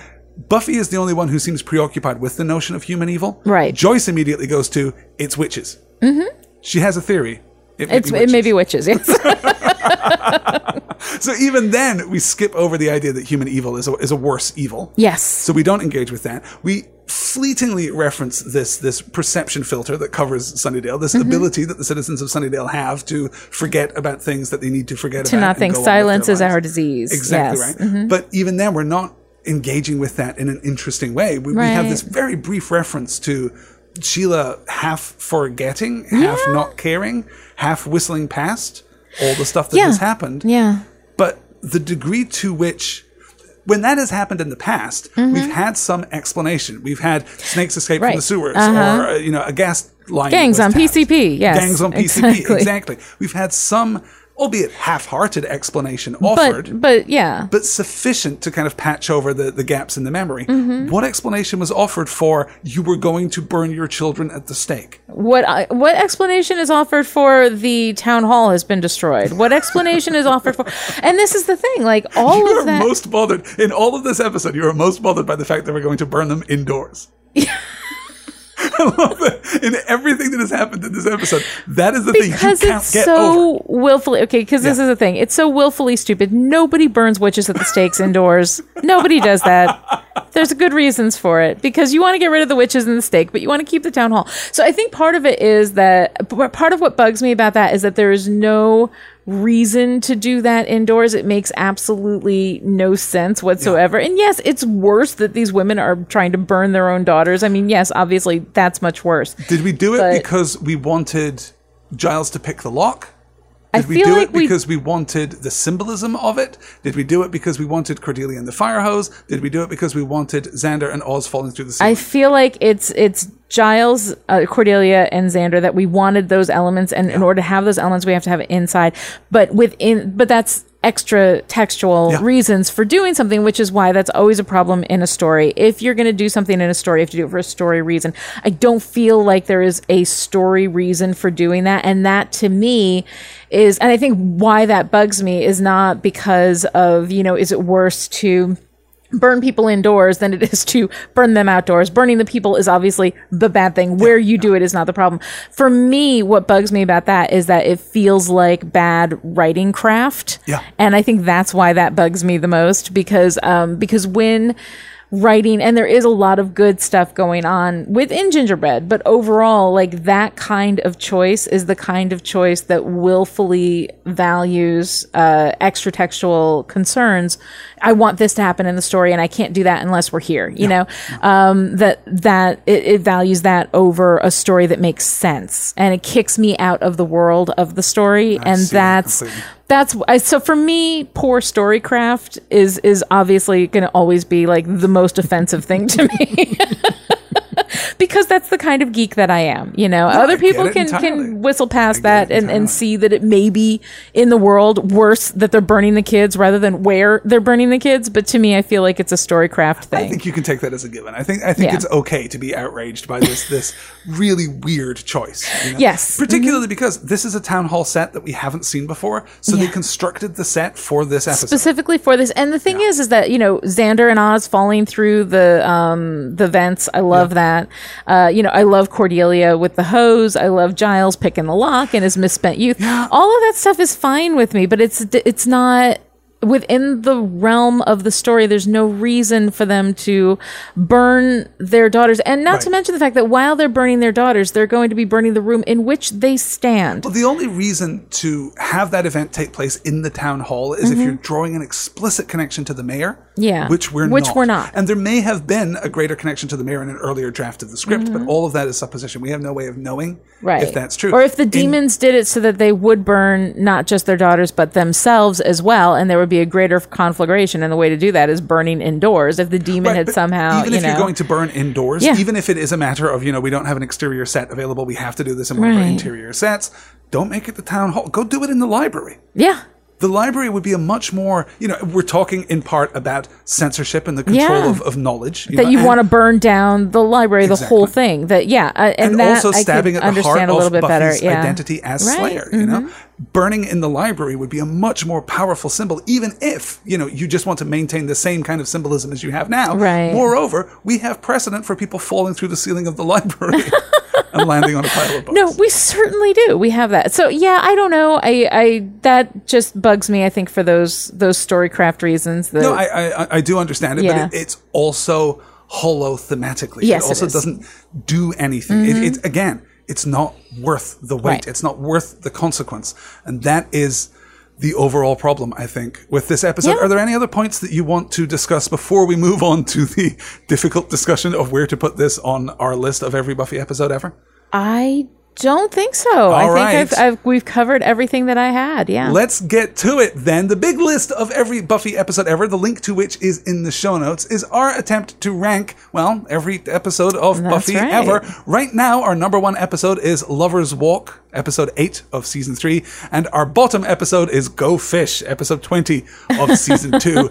I don't anticipate Go Fish moving anywhere anytime, Anytime soon. No. what are we going to do with gingerbread? As I've said, the highs in this episode, some of my favorite stuff in all of Buffy is contained in this episode. Yep. I love, love that sequence between Angel and Buffy in the playground. Yeah. That speaks to me very directly. I said last week that Amends is, if not the best episode of Buffy ever, Yeah. perhaps the most Alastair specific, Right. focused episode The one that was ever. written for you. It really was. Yeah. Mm-hmm. It, it gives me everything that I like from Buffy Yeah. That episode uh, that that sequence in the playground does exactly the same Yep. thing the stuff between cordelia and giles is fantastic i think the setup is great i think the idea of the demon itself is Yeah. fascinating i love that as a take on good and evil in the Mm-hmm. buffyverse there's a ton of brilliant stuff if there had been a reset button at the end Yeah. if this had been an alternate universe episode if there had been some way of of reframing these events recontextualizing these events so that they didn't break out of the frame of buffy and destroy you know our understanding of what this show is mm-hmm. I would probably have really liked it. It would possibly even have been a top 10 episode for me. Yeah. For me, I think my problem is not the reset button. My problem with this episode is that rather than using the monster of the week as an opportunity for examining deeper the relationships and the the human story, which I think is when when Buffy is at its best, that's what it does. The monster of the week doesn't necessarily hijack everything. It serves to illuminate the human stories. Exactly. And I feel like that's an opportunity that we missed in Gingerbread and that's where I need that's where I would need that reversal so that we are we are using the monster of the week rather than as it feels in this episode as a societal commentary on mob mentality um, Oh, that I, we're I don't using think so it at all. I think it actually drains the the essence out of that story. I think it actually well because I think it actively works against itself story in of- of that mob but that's the right? closest thing to what that monster of the week seems to be intending to do Yeah, if you have a Yeah. story where, you know, a, a low grade demon or a vampire Mm-hmm. or something, some supernatural force shows up in Sunnydale and kills a couple of kids. Yeah. And then the story of the episode is the fallout from dealing with that. Yeah. Without any kind of magical or malign influence, just mob mentality, Mm-hmm. just, you know, this mother's action group kind of, of, of setup. If that's your story, then you can do some really interesting things with that. Mm-hmm. But trying to have your cake and eat it, trying. Yeah. to talk about mob mentality, but having it be puppeteered by this demon, yeah that doesn't work. You're, you're working against working against your stated yourself. intent there. So yeah, I just I just feel like that's those are the episodes that I really like where the you know the monster serves to illuminate the the human, um, and because we're missing that here, even though there are some lines that I love, I absolutely I, I adore the you know with King Friday lording it over all the other puppets. There's something Ah. about that in that character. that moment with Sheila Rosenberg, like I want that Sheila in this show. You know, like I had fun with that and I enjoyed that part of her. Um, but overall, I mean, I kind of I there are strengths in this episode. The moment to moment work is good, and I find the jokes funny. I mean, I do. No, I find that I find episode. Buffy's stake and did I get it? Did I get? I find that to be funny. The did I get it jazz better hands than the- funny. the- it's Staking itself, but the, the comedic Right. timing of Xander Right. and Oz falling through the ceiling, And at the end, you know, perfect. do we, All the stuff you know, let's get her. Maybe we get her a wheel. Yeah. We've got we've got Amy as a rat, which I feel is one of these things that goes a little overboard for me. There are some things throughout the span of Buffy that that sort of punch the world a little bit for me. Um, and the idea that Amy will indefinitely be a rat, I think, is is one of those things. Um, but I mean, I love that you know Willow has her, and she's basically now Willow's pet rat, and Right, she's got you know even gonna get her a wheel. Yeah, Mm-hmm. speaks to the problem of this episode because Amy doesn't have parents. Yeah. she doesn't have a mother. We took care of that back in season But she one. was living with her father, though. We had at the end of which that's what happened. She was living but with her dad. she doesn't have the, the, the mother daughter relationship Right, that is the the, the uh, yes you're right When right, because her mother is, parents, is watching futilely from the uh, from inside the statuette. Yes. Right, exactly. We're not. Amy is in this episode for two reasons. One, we wanted to talk about witches, and Yes. Amy's a convenient witch. And two, we wanted to turn her into a rat. Yeah. That's it. She doesn't bring anything else. Poor Yeah. Michael is in this episode only to cast suspicion on witches. Right. You know, he gives us another Only to another show us how witches are. Yeah. mhm. So a lot of that construction is is flimsy. Yeah. A lot of it is is far too you know conspicuous Mm-hmm. in, in in the framing there. Um, but for me, the biggest problem is the fact that it, it just trashes the world. Yeah. It just if if this episode is one hundred percent canonical. It's going to force us into some really difficult and prolonged discussions, Mm-hmm. not just next week, but in every subsequent episode of Dusted. We're going to have to address, well, wait, they know this happened. Why isn't this something that we're talking about? Well, and we just kind of it, it gives us a lot of stuff that we just have to whistle past in the world later, you know. And I think that that can be a little bit frustrating too. I, in my assessment of it, um, rank it somewhere around twenty six, around the puppet show, around nightmares, around witch. That is exactly where I was. Yeah. With it. Yeah. Um, I think I don't know wh- why do you think Nightmares feels like such a such a companionable episode for it. I don't. I. I, I can't quite. When, when I look at the list, I think, yeah, yeah, somewhere somewhere It's near. Night- around it feels like nightmares, but I can't articulate why it feels like Why? Uh, yeah, like I don't. Well, because I think nightmares at the end. Well, nightmares also is all of this stuff is happening, you know, in the town, Mm-hmm. and everybody's having these these crazy, you know, paranormal nightmares, and um, but nightmares also didn't feel like it held together Yeah, as no, that's well. true, that's like true. it, and it also had the monster of the week sort of usurping the the place of the a human story, the reflection of the human story. Directly below that, we have Witch, Out of Mind, Out of Sight, The Pack. Three episodes that I don't really have a problem with. They just don't. They don't do they anything weren't particularly so special. yeah so They're solid- solid At the Buffy. same time, I feel like the good stuff, the talk with Angel, the Cordelia and Giles stuff, I feel like that, even though they're so individual to very specific moments, should elevate this a little bit above. There's a difference between the the great episode that is ruined by a couple of small things, yes, and the just just flat out shaky, you know, that is the shaky episode that is Right. redeemed by some by a couple of, of helium balloons attached in various parts of the structure. How high can they raise it? exactly. Um, I I just can't really, in good conscience, put this much higher than than that kind of area. I think you know, let we've been treating the uh, the pilot Yeah. as almost a breaking point between like the Buffy we like and Yeah. Mm-hmm. the Buffy we're, we're really not so hot on. And I think in aggregate, this has to go into the latter category. It has to go in the bottom third of the list. So it has to be be below the pilot. I think so. Mm-hmm. I, I think that kind of puppet show nightmares witch kind of space. Okay, so is it better than Witch? well, the good stuff is The good stuff is better than Witch. I'm not sure that it is. Honestly, I'm not sure that it is. I think it is. I think the good stuff is better than what. Yeah? I think that, and it's not even necessarily like taken in it's- its, it's a own bad- context, taken in in all of season one, which is a very high rating episode. Yes. Um, but It's given what we have though, of season is- three, right? But which is characters, yeah. Uh, which is a typical episode. It, it does its thing. It's a monster of the week. We go through it. It's fine. It's done. It doesn't do anything particularly great, but it also doesn't do anything terrible. Well, my expectations at that point also weren't as high as they are now. So does Gingerbread suffer because my expectations are so much higher? No, I don't think so. I think Okay. you, you'll you'll interpret that as we go anyway. I mean, there's always going to be a consequence. There's always going to be a bias toward what you've seen most recently. You know. True, Um, true. I, I feel that that kind of area is, is good. Do you have a particularly strong feeling about where it should go? I feel like it it should be higher than Nightmares of the Puppet Show. So you're thinking I right under the pilot? I because okay, structurally, I think it holds up pretty well. It escalates everything nicely. I mean, it's it's put together well. It's an interesting solid first act. It's an interesting monster of the week. I like this idea of the right. the two kids. I think that there's really good stuff going in there. I think that it suffers a lot by the neighborhood that it's in. I think that it is the worst house in a really good neighborhood. and you know, and You mean given the string of recent episodes and Given- the episodes that we'll see? in the yeah, given what's what Yeah. season three is, it's a low point for season three, but I don't think that it's.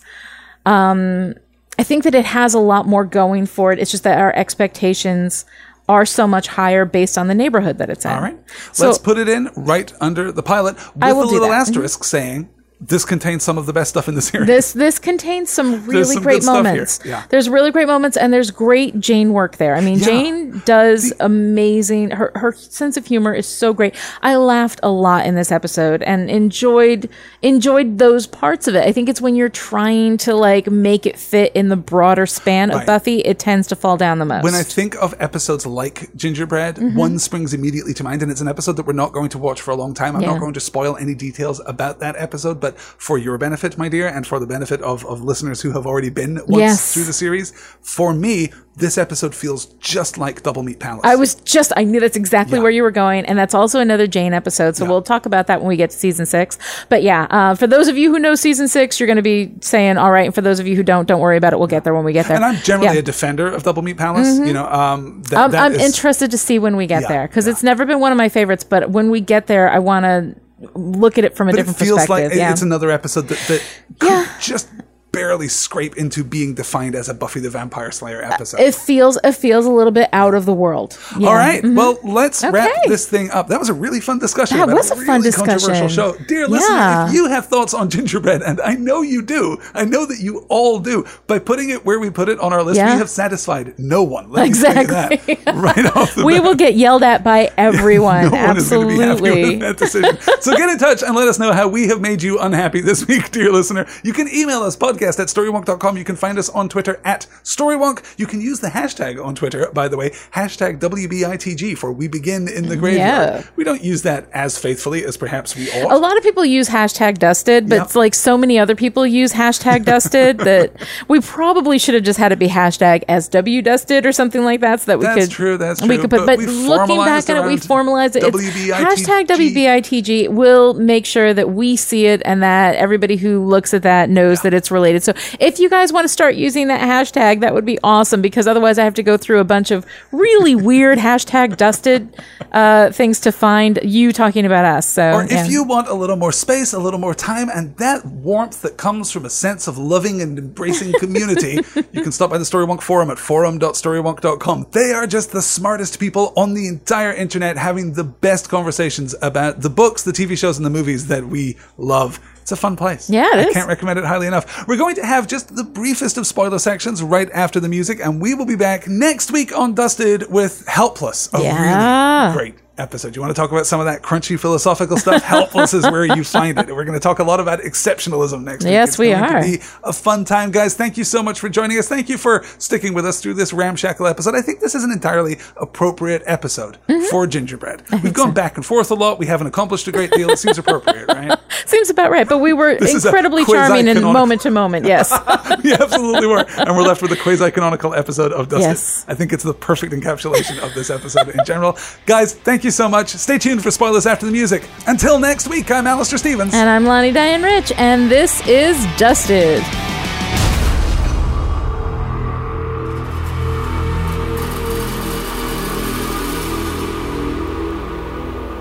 So we mentioned it in the main body of the show, but I am sad to say that this is our only encounter with Sheila Rosenberg. I know. I mean, aside from the crazy that we had, the, the blanket crazy, and the the weird, negligent kind of uh, flavor that we gave to her character. I mean, I really love the distant intellectual parents. I wanted Yeah. to see that for for Willow, parents who are you know loving and, and not neglectful, but you know a little bit distant, a little bit you know uh, Yeah, intellectual you and pursuits. Tone her down by, by yeah. 15 to 20%. But I want more of that, you know, patriarchal bias and Mr. Rogers kind of stuff. I mean, I, I enjoyed that quite a bit. I know I, I enjoyed it too. I'm not sure really that Buffy as a show has space for another mother daughter relationship. I don't think so either. Um, yeah. But it would have been great to I have her. to have Sheila show up, you know, from time to time. Very uh, one of those once or twice a season characters who just or every shows now and again, she's she's Yeah. having tea with Joyce, you know, or something like that when they come home. Yeah, exactly. mhm. Yeah, no, that's that's one moment that we didn't actually address, but that that beat Yeah. where they're talking about burning their daughters. And Yes. we should stay. There. We should get lunch. And Exactly. I like that. I Well, like that I like sense Joyce of having a having a social life and having friends, and why not? Why shouldn't it be Willow's mom? Absolutely. You know, But we're not going to get any more No, of we won't. Sheila. That is that. We hardly knew ye and we're not going to get any more Amy for a good long for time. a while. either. Amy is going to be a rat Now, for a really long time. hinted in the main show Yeah. that this is not a storyline that you're very fond of. No, this isn't quite uh, kitten poker, which is something that we get in in season six. In season six, we get a much more of this kind of bizarre breaking of the world for a singular joke. Yeah, Um, and and for those of you who've seen season six, if you're listening to the spoiler and you haven't, well then you know this is your own problem. But um, but when Spike does the kitten poker with all the demons and they're they they eat kittens and that's kind of what they do, and it's just this it's this weird joke that doesn't really fit, doesn't sit within the world. It becomes absurdist Buffy instead of Buffy that is metaphorical. You know, I mean, obviously Buffy is not a documentary; it's not real life, but the the demons and the monsters and everything serve a strong metaphorical or philosophical underpinning of of regular life. They they reflect back on what life is really like. Then we get these things like Amy's a rat for three years, um, and that becomes the joke. And when she wakes up, she wants cheese, and Well, okay. Let's kind of try to disambiguate between the Amy as a rat storyline and the circumstances under which Amy returns. Yes. Um, Amy as a rat, I don't have a huge problem with. I'm Right. actually quite a fan. We get, uh, for, for those of you keeping track at home, we get one beat of her in season four in Something Blue. Yeah. When Willow, supercharged on magic, very casually turns her back into a girl. for a second. For like yes. a sec. I like that Yeah. Mm-hmm. beat a great deal because that is a nod to long term Buffy fans. Yeah, That is some Mm-hmm. strong, strong stuff. When she comes back in season six, when she reappears in Smashed, Yeah. she is part of what is generally regarded, I think, as the worst arc in As Buffy's one of the really, really and she's a stories. functional part of that. Yeah. I think she suffers by being a part of that story.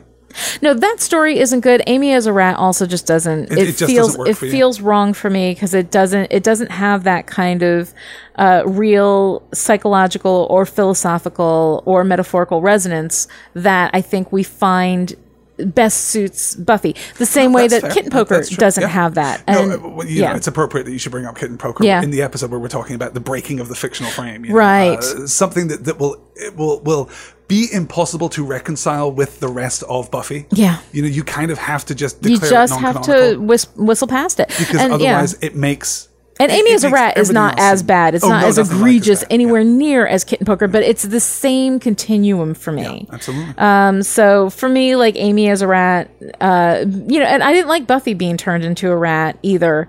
In uh, in Bewitched, Bothered, and Bewildered, when Amy uh, did that to Buffy, um, the the reference back, you know, the consistency within the world that, that Amy has this one spell that she does really well. The whole "let's turn into a rat" thing. Yeah, um, though I mean, even thematically in this episode, it complicates matters Yeah. because she really is kind of she she is an actual witch. She's not dabbling Yeah. the way that Willow is dabbling. Exactly. She certainly doesn't have the same kind of moral compass that Willow has at this point. Um, It seems to me like she should have something else she can do. Like perhaps if she can turn herself into a rat, can she turn the books into water? Perhaps that would be a better flames? thing. Yes. Can she extinguish flames? That might have been a better way to do we it. need yeah. Cordelia and a fire hose for that. Exactly. Give me a spell in place So- of Cordelia and a fire hose. Yeah, for me, it feels it's just never quite sat right. It's not as egregious as Kitten Poker. It doesn't do to me, it doesn't incense me the way the Kitten Poker does. Um, but it's kind of on that same. wait to get to that just for the discussion that we're going But I love that episode too. I love the I love Life Serial. I love that episode. I hate the kitten poker.